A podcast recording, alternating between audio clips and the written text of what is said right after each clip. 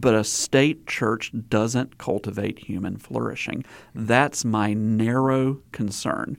Not Christian influence in the public square, not more believers rather than less believers in the halls of power.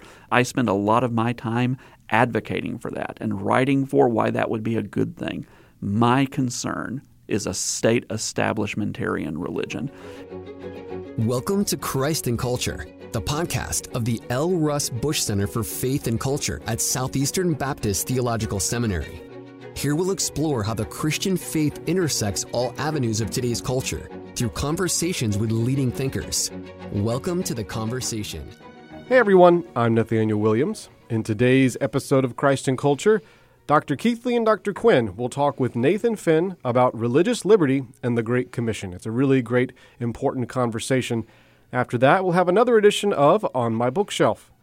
But first, it's time for our segment called Headlines, in which we look at some aspect of the headlines, like news, sports, pop culture, or business, from a Christian perspective. And in today's edition of Headlines, let's talk about Coronation Day.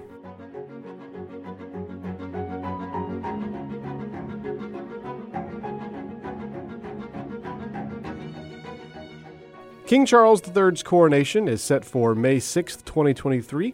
But how should Christians think about the coronation? What is the intersection between Christianity and British royalty? Well, to discuss today, we're excited to welcome back to the podcast our own Dr. Christy Thornton.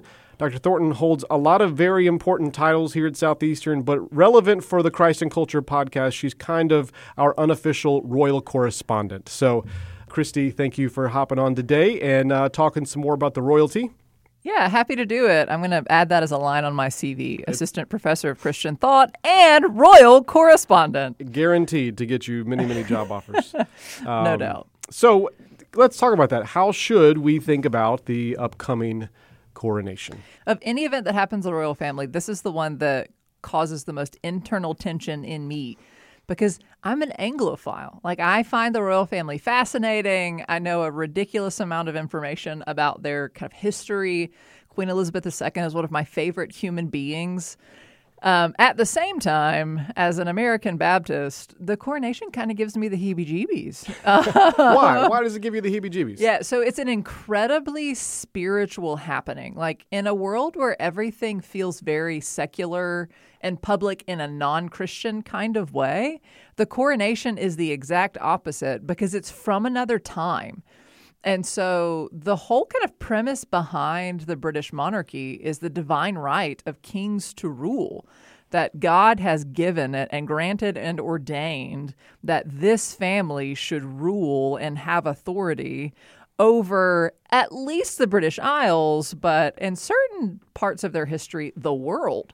Uh, so this divine right to rule kind of gives birth to some of the logic behind the British Empire. And so that comes out in all sorts of ways in the coronation to the point that it's a coronation, which means the crowning, right? So they're going to put the crown, they're actually two, they'll put two different crowns on King Charles's head.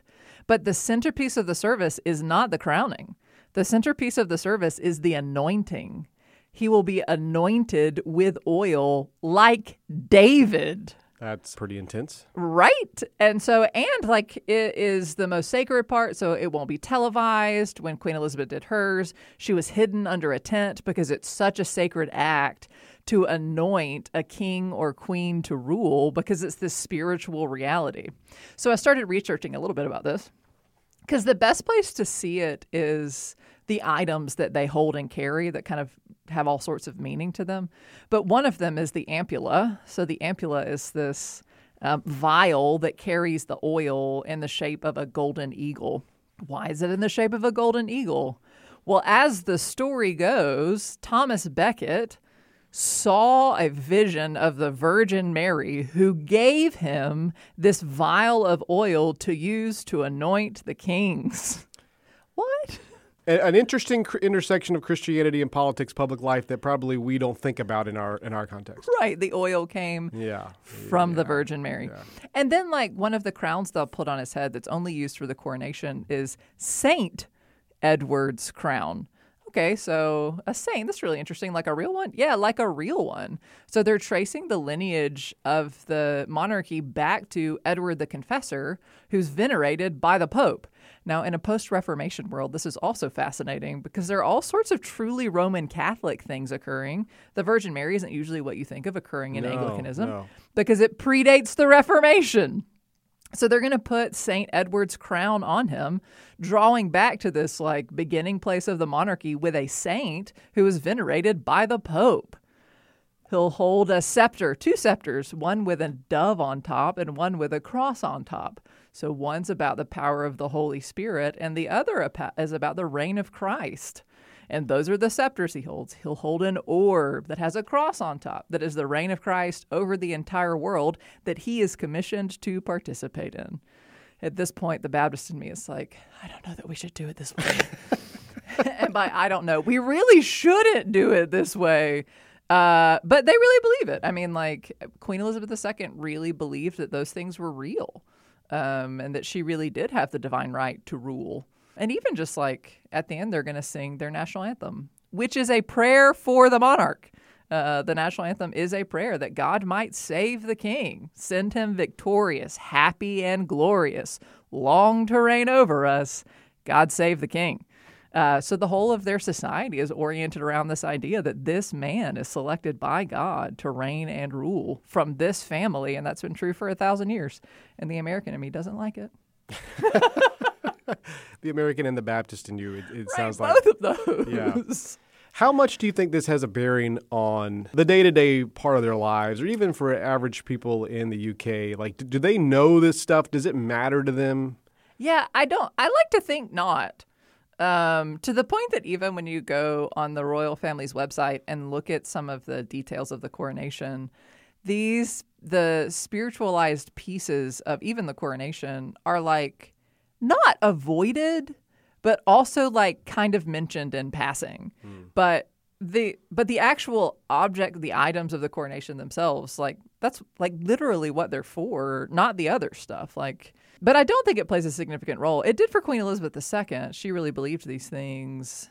Um, it seemed, and and that was actually helpful because it made her a better ruler because she saw herself as a ruler under, not a dictator right, like right, right. authoritarian. So there were some benefits to it, even if I disagree with it. I'm not sure that King Charles quite sees it the same way. I think he would like us to think he's like his mom. Um, I don't know. Time will tell whether he's as much like his mom as he says he is. Well, no doubt, whatever happens, we uh, will be sure to bring back our royal correspondent, Christy Thornton, uh, if anything should happen of interest in the royal family. So thank you, Christy, for sharing with us today. Happy to do it.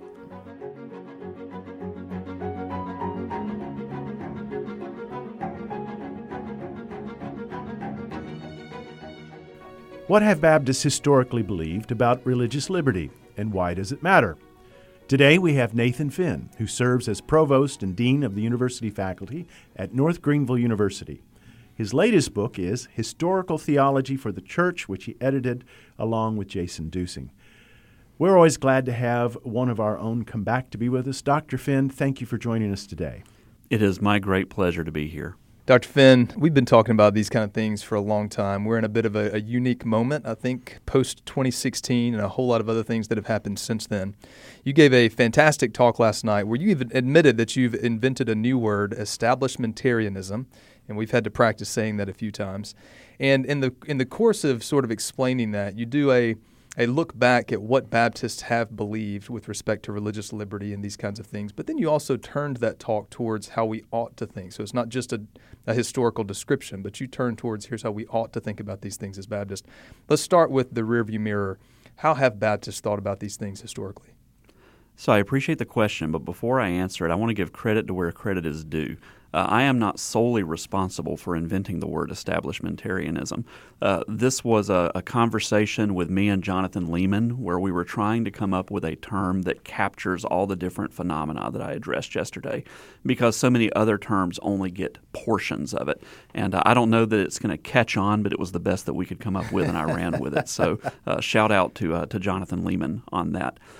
So historically, Baptists have believed in uh, the principle of regenerate church membership, and they've believed in the principle of liberty of conscience, with particular emphasis on uh, what we might call ultimate matters, uh, what you believe about the big questions in life, including all of the religious or spiritual sort of questions.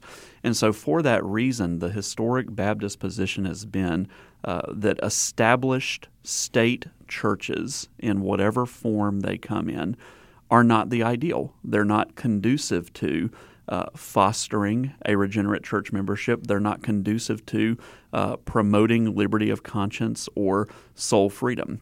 There's at the very least the temptation towards coercion in ultimate matters or undermining the principle of a believer's church.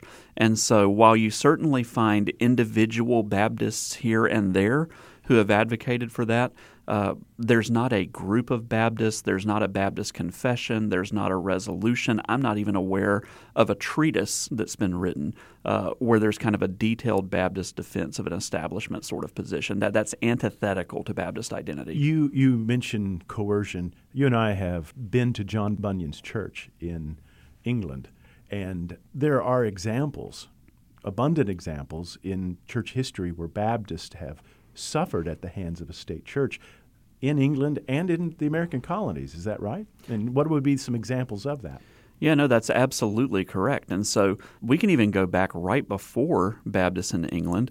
There were anti Pedo Baptists who were not capital B Baptists in the late 1500s who were put to death in England by the state church. And so uh, it, it's not just capital B Baptists, it's those who would kind of hold to a believer's church sort of model. There's been lots of persecution of that throughout history, uh, the Anabaptists as well. Uh, but in the Baptist tradition, you know, certainly Bunyan, I do think Bunyan was a Baptist. I think he was a confused Baptist, but I think Bunyan was a Baptist. He's a great example of that. Uh, there were lots of uh, his contemporaries who were also jailed at different times, but maybe the most famous example in America, uh, which happened in the mid 1600s, was Obadiah Holmes, who was beaten by the authorities in Massachusetts for refusing to be a part of the state church. Mm. And, and he saw that beating as an opportunity to give public witness to the value of liberty of conscience and uh, obeying God rather than obeying men. And so it's only about half of Baptist history that we've not had to wake up every day and actively think about are we going to be persecuted for what we believe? Mm. And I'm speaking of Baptists in North America and England. Certainly, in many places in the world, Baptists do wake up every day and think about that. Sometimes because they're Baptists, and sometimes because they're Christians, and sometimes because they're both. But uh, it, it's a luxury of the last couple hundred years that Baptists in North America are not only free to believe whatever we want to, but are actually in a position of positive influence often. And we're yeah. part of a larger evangelical Protestant movement, and we're not seen as these weird outliers who dunk adults instead of sprinkling babies. Let me let me jump on that point. So last night, at, at one point in the talk, you kind of stepped away from the mic to say, "Let me be really clear. If you haven't understood everything up to this point, let me be really clear. You can be a Christian who dunks people." So sounds like a Baptist, a Christian who dunks people at your church in terms of the way that you handle baptism and be for a state church. But you can't be a Baptist and be for a state church. So you, you said a minute ago that, that it's antithetical, state church is antithetical to what it means to be Baptist. Just drill down a little more for our listeners, most of whom are Baptist, but some who are not. How are those two things inconsistent? So I want to be really clear that I'm speaking as a historical theologian. And so, as a historical theologian, I'm looking at how our tradition has interpreted Scripture and defined what it means to be yeah. Baptist. So, there are certainly people who are Baptists who believe in a state church. They are members of Baptist churches and they believe in a state church, just like there are members of Baptist churches who believe in sprinkling babies. Mm. So I'm, I'm speaking of what defines the tradition. And what has defined the tradition is a commitment to religious liberty for all people, even when it has been at great cost. We have people like Roger Williams and Thomas Helwys who wanted to be very clear. They didn't just mean religious liberty for Baptists, they meant religious yeah. liberty for Muslims, they meant religious liberty for heretics. And so, again, going back to what we were talking about a few minutes ago, uh, Baptists value soul freedom. They value a believer's church. Uh, our commitment to believers' baptism in many ways is directly related to those two commitments. And so uh, the pushback has been against state church establishments in whatever form they come in because of the potential for coercion and the potential for fostering nominal Christianity, even if neither of those are the day one intention of state mm. churches, and they're probably not. But historically, that's been what happens. And Baptists look at that, and, and we give, because of the history, we give state churches the stink eye. Yeah. And we say, you know, those folks mean well, but how do we know that because the consensus says this today, and we happen to agree with the consensus, that we're going to be a part of the consensus in a generation from now. How do we know this isn't going to turn into, well, when we stay, say state church, we mean a list of these 12 things that you need to affirm. And Baptist, you guys are squirrely on one of these things, and so now yeah. you're not going to receive the same benefits or freedom as everybody else because history tells us that almost inevitably, that's where state church arrangements go. So, and you've presented it so well how Baptists have understood uh, the relationship of church and state throughout history. So it is a little surprising to hear Baptists talking sympathetically and some actually endorsing the notion of Christian nationalism. Are they confused about the concept? Are they using the term and with a different understanding? Are, are, are are there other things going on here? I think I think that you and I both would say, look, I'm a patriotic Christian, and that we love our country, and that Christians should be involved in the public square. But we are concerned about the term Christian nationalism, what it has meant. So, how is it being used now, and is it being, you know, what's going on here? There's a lot to unpack there, Dr. Keathley. Well, it was a meandering question. I understand. Get, I understand. So, uh, first of all, let me say this patriotism is a virtue. And Christians in America and Christians in other nations ought to have uh, patriotic feelings and habits and practices. That is a good thing. So I'm, I'm 100% for patriotism. Uh, Christian nationalism. So before we talk about the term, let me talk a little bit about why I think this idea is, uh, is so appealing to so many Baptists and other people. Christians are very understandably frustrated that the Judeo Christian ethical scaffolding, mental scaffolding that was kind of behind the structure of our nation and, and more generally the Western culture for so many years is crumbling around us. And we look at the rapidity that we've moved from 21 years ago a denomination ordaining a homosexual bishop to eight years ago homosexual marriage to now it seems perfectly acceptable and is often even celebrated in the public square for a uh, man to say, I'm a woman trapped in a man's body. I mean, we're talking about just the span of a couple of decades.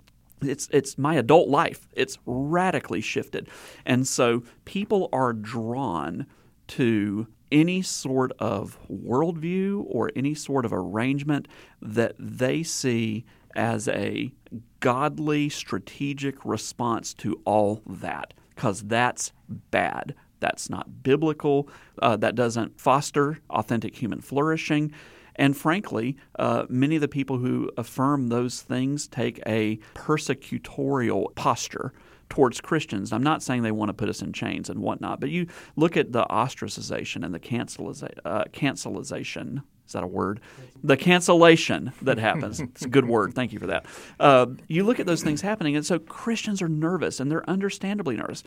I'm nervous. Yeah. But as a Baptist, I don't think the response to that nervousness is to say, well, we've been wrong when we've argued for religious freedom for all people. And so let's forget about that and let's uh, get Christians to rock the vote and let's pass Christian laws and elect Christian people and make it really, really hard for the infidels and Turks to flourish in America. I just don't think that's the response that we need to have. Now, Christian nationalism is a lot like the word fundamentalism or a lot like the word liberalism. It is a notoriously difficult term to define because half the people who might be Christian nationalists don't own the term, and because many people who hate Christians use the term to define everybody that they hate. Uh, so, Christian nationalism, as I understand it, does not mean a patriotic Christian. Christian nationalism does not mean a Christian who wants to see our culture more reflective of biblical values than it is now. Christian nationalism is the impulse to say, that America is only authentically America if it is in some sense Christian, that we have a special mission from God to glorify Him in particular ways as a Christian nation. And, and part of that is owning that we're a Christian nation and having laws that reflect the fact we are a Christian nation. And, and there's almost this sort of tribal feel to Christianity.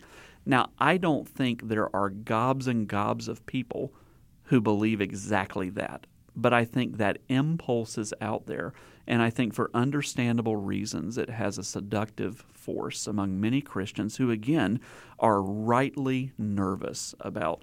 Uh, where our culture is heading. And so they're looking back at history and they're saying things like, wow, Calvin didn't have to deal with this in Geneva. Or, wow, the Lutherans didn't have to deal with this in Munich. Uh, depending upon when we're talking about Munich. Or they're looking back and they're saying, wow, you know, even our Catholic friends didn't have to worry about this. So, how do we bottle up the best of that and drop that in 21st century America? That's what God wants us to do with our public witness. And I just think that, that we may create 50 other problems for everyday Christians, uh, even if we do in that way solve a particular problem that we're legitimately facing. Yeah, the assumption on every one of those scenarios that you just, you know, whether it's uh, Calvin in Geneva or John Knox in Scotland, is that you think you're going to be the one in charge. Uh, for those who were not in charge, uh, it didn't go well at all. And I'm not talking about non Christians, I'm talking about other Christians. Oh, listen, man. Uh, you know, there were lots of Baptists who, for a handful of years, were part of the moral majority, but we need to remember that for the vast majority of our history, we've been part of a prophetic moral minority. Yeah. Hmm. So, Nathan, is it fair then to think about? I just want to make sure that, that our listeners are, are picking up on the nuance because I think there is some real careful slicing and dicing that you're doing here. First of all, when, when you describe the problem, cultural and American problem. You're saying you, alongside with others who might associate as Christian nationalists, you see the pro- you're agreeing on the problem. It's the solution that's different. And is it fair to say then that for the Christian nationalist, even though this is a broad term, difficult to define, a lot of criteria that we might incorporate into that, that, that you're you're saying the goal is different in terms of how I, I want to approach culture as a Christian as opposed to a Christian nationalist. Is it fair to say that the goal for the Christian nationalist would be we're looking for Christian structures and imposing Christians in offices of authority so that we can stand up or retain or regain Christian structures politically, as opposed to uh, kind of the way that you said it last night was if we just do our job as on mission, Great Commission Christians, we will and we want to vote for it. We want to see the culture laws and those kind of things move more towards properly reflecting a Judeo Christian value. But our goal is not to impose or to, to try to always seat Christians in, in, in, places of authority so that we can try to stand up political structures that, that are kind of the way that we want them. Is that a fair distinction of there's, there's a set of goals for the Christian nationalist that's different from how I want to see sort of my goal as a Great Commission Christian? Yeah, so that is what I'm saying, but I do want to make one distinction. So, somebody who's been helpful in how I think about this as a Baptist is Richard Land. And I go back to something I heard Dr. Land say a number of years ago, and he and I have had at least two different conversations about this in the last 12 months. He was on, I think, his radio show at the time, and he made the comment that America has never been a Christian nation, but America has flourished the most when it was a nation of Christians. And to me, that's the distinction between Christian nationalism mm. and what Baptists and, and many other low church evangelicals believe we should be doing with our public witness. I don't think America has ever been a Christian nation. I don't think God wants America to be a Christian nation. I see no evidence in Scripture that that's the case. Uh, however, I do think it would be a good thing that would glorify God if we were a nation filled with Christians, a critical mass of Christians who are being salt and light in any number of ways, whether it's in the, the local platoons or whether it's affecting uh, the different structures in our society in ways that cultivate human flourishing. But a state church doesn't cultivate human flourishing. That's my narrow concern not Christian influence in the public square, not more believers rather than less believers in the halls of power. I spend a lot of my time advocating for that and writing for why that would be a good thing. My concern is a state establishmentarian religion, giving the state the power to adjudicate true and false worship and to reward those who agree with the state when it comes to worship and punish or at least ostracize those who disagree with the state when it comes to matters of religion. So, would it be safe to say that your your position is that as well as intentioned as the notion of Christian nationalism is, a better approach is to be a patriotic Christian? Yes. All right. Well, in your lecture, you said religious liberty is a means to an end. Can you elaborate on that? So actually, I, I, think there would probably be some Baptists who would disagree with me on this, but I've been saying this for years, so this is my story, and I'm sticking to it. uh, I I don't know that I can make a case and would want to make a case that religious liberty, as a discrete concept, is in and of itself virtuous. What I think is it's the most virtuous arrangement possible in a fallen world, because I think religious liberty uh, while it enables my neighbor to believe wicked things that dishonor God without fear of punishment or even coercion from the state, it also guarantees my freedom to be able to share the gospel with that person. And so, to me, it is best to frame religious freedom not as an abstract concept or, or even a human right, though I do think in the way we talk about human rights today, it is a human right. But from a biblical standpoint, I think it's closely related to the Great Commission of global disciple making. And, uh, you know, we can certainly share the gospel and even see Christianity flourish in places where, there are no where there's no religious freedom. But uh, my goodness, whenever the state gets out of the way, and just says the church can be the church. And, and instead of telling the church what to do, or holding the church accountable to certain ideas, we're going to create an atmosphere that's a level playing field for uh, the best ideas to win. The Holy Spirit works. He has worked historically in those settings. I see no reason to believe he would not continue to work historically in those settings. Uh, recently, this was probably a year ago, Baptist Press and SBC Life did a series of articles on Baptist distinctives. And so there were five or six articles, and they interviewed about the same seven or eight of us. They'd pick three or four of us for each of those articles. Uh, I was one of the people they interviewed for the religious liberty article. They talked to me, they talked to Bart Barber, they talked to Andrew Walker, a couple of other people, I don't remember who. And every one of us made the same point that at the very least for Baptists here and now, and we think for most Baptists through uh, since at least the time of, of Carey and Fuller, religious liberty has been closely tied to Great Commission faithfulness. And, and I think that's something that we need to advocate to Baptists and other Christians the, the theological reason for why we care about religious liberty, even as in the wider public square, we're just advocating for the principle because it cultivates human flourishing. So last night, this this question came up. So let me play devil's advocate here. Let's let's just imagine that your scenario of Christian patriotism, not nationalism, has played out, and the Asbury revivals have taken over. And sure enough, I mean, there's just now massive new growth in, in churches and people professing to be Christians.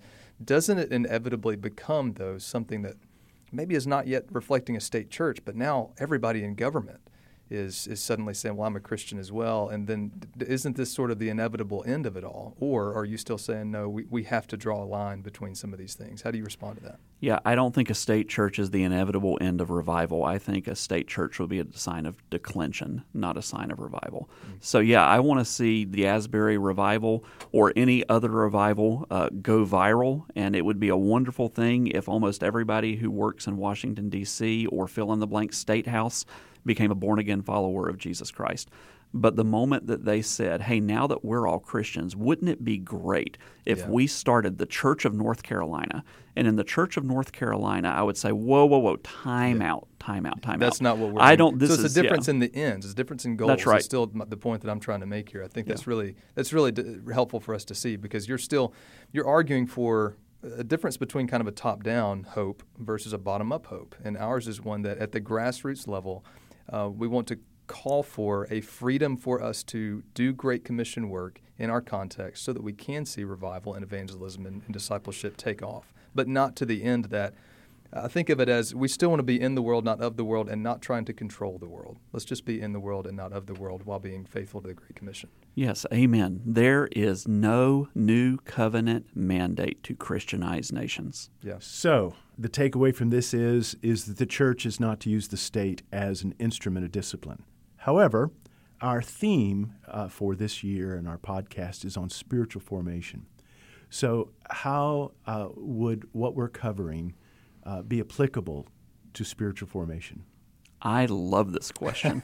so th- we it, knew you'd love this question. well, yeah. So it's it's so often the case that uh, that spiritual formation in evangelical circles, and I think even sometimes in Southern Baptist circles, is treated as this uh, very interior focus that's about cultivating your personal walk with Christ, so that you can uh, feel uh, warmer and fuzzier tomorrow when you sing and he walks with me and he talks with me and he tells me that I am, I am his own than you felt yesterday whenever you sang that. Uh, and I certainly think the cultivation of personal piety is a critically important component of spiritual discipline.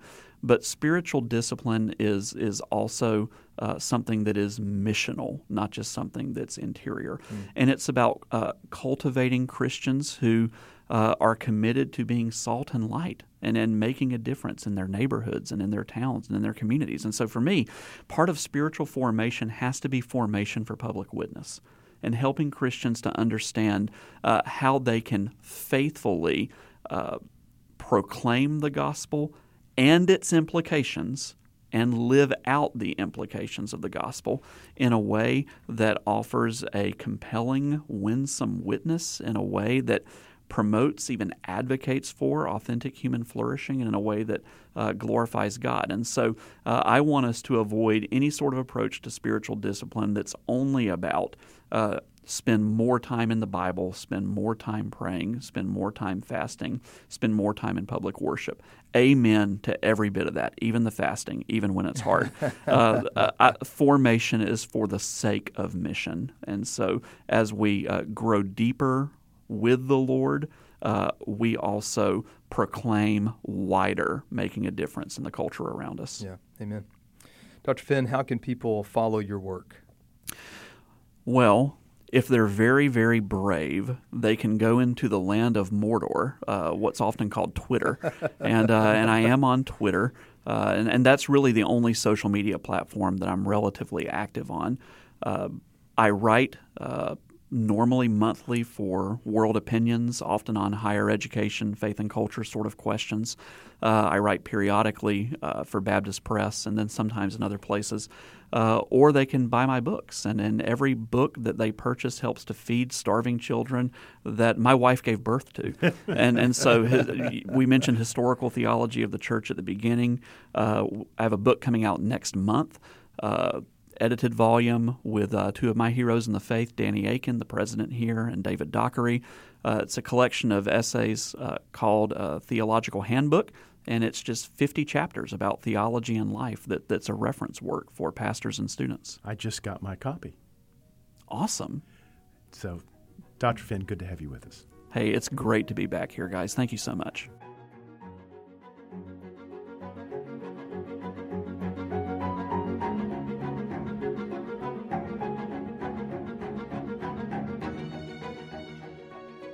And now it's time for On My Bookshelf, the part of the show where professors at Southeastern share what they're reading right now.